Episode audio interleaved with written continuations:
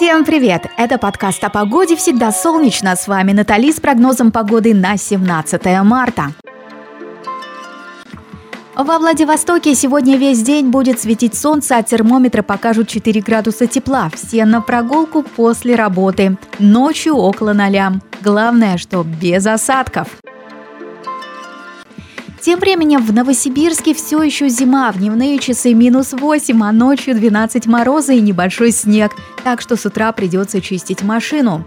Новосибирцы морозов не боятся, потому что у них горячее сердце. Доказано. А вот в Перми начинает теплеть минус один днем, но, ребят, облачно. Зато осадки не предвидятся. Ночью минус 6. Счастье не за горами. Пермяки. Весна и до вас доберется. Ханты-Мансийске около 0 днем, при этом облака закроют солнце в течение дня, но не появится. Ночью минус один снежок припорошит улицы, зато не скользко будет.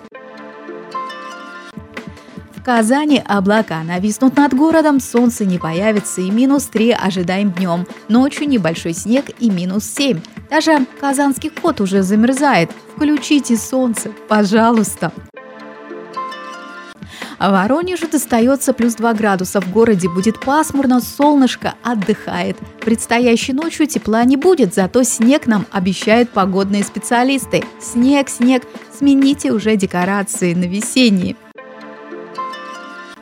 Санкт-Петербурге солнце по-прежнему в отпуске, облака и плюс 1 градус, к вечеру до минус 1 и выпадет теплый весенний снег.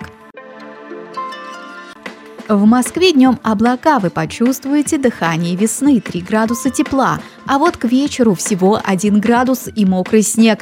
А все так хорошо начиналось. Тепло будет когда-нибудь.